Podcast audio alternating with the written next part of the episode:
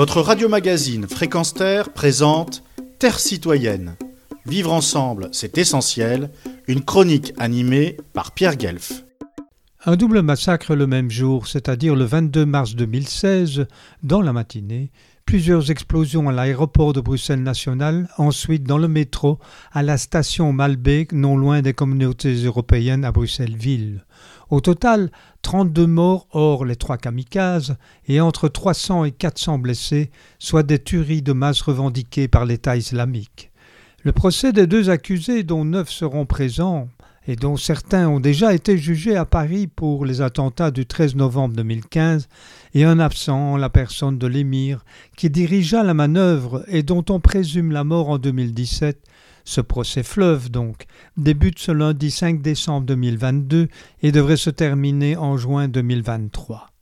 Contrairement à la France, le jury de la cour d'assises en Belgique est composé de citoyens, 36 12 effectifs et 24 suppléants choisis parmi un millier de personnes convoquées. Durant des mois, les noms de Zaventem, c'est-à-dire le nom de l'aéroport de Bruxelles et de Malbec, la station de métro, vont revenir sur le devant de la scène, et surtout à la mémoire, comme ceux d'images atroces, inhumaines, incompréhensibles. À la station Malbec, reconstruite à l'identique, un espace est réservé pour que l'on se souvienne de cette tragédie.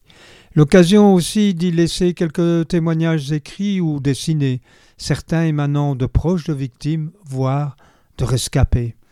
Au-delà des procès, afin de ne jamais oublier ce genre de tuerie, il est apparu nécessaire de vous faire part de quelques-uns d'entre eux qui, par leur contenu, valent toutes les plaidoiries du monde.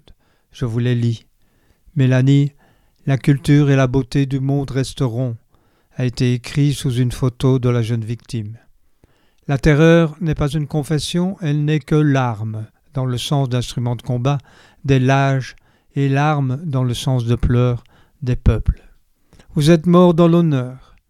La mort est plus fort que tout. La vie est une longue histoire, un horrible chapitre ne désigne pas nécessairement la fin du livre, un jour à la fois.